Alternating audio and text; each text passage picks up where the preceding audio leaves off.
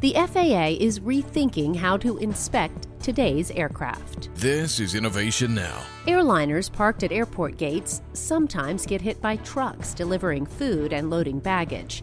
The impact leaves an easily spotted dent on aluminum.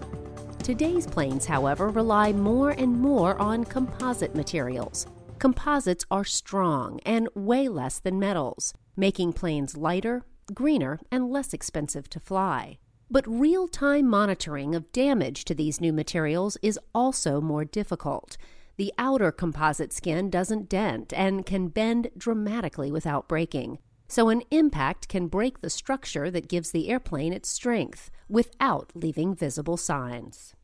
The Federal Aviation Administration is partnering with universities and aerospace industries to develop standards for composites and to identify ways to monitor internal damage.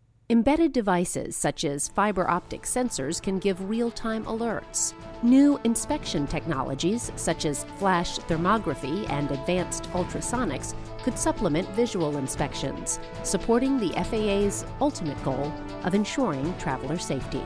For Innovation Now, I'm Jennifer Pulley.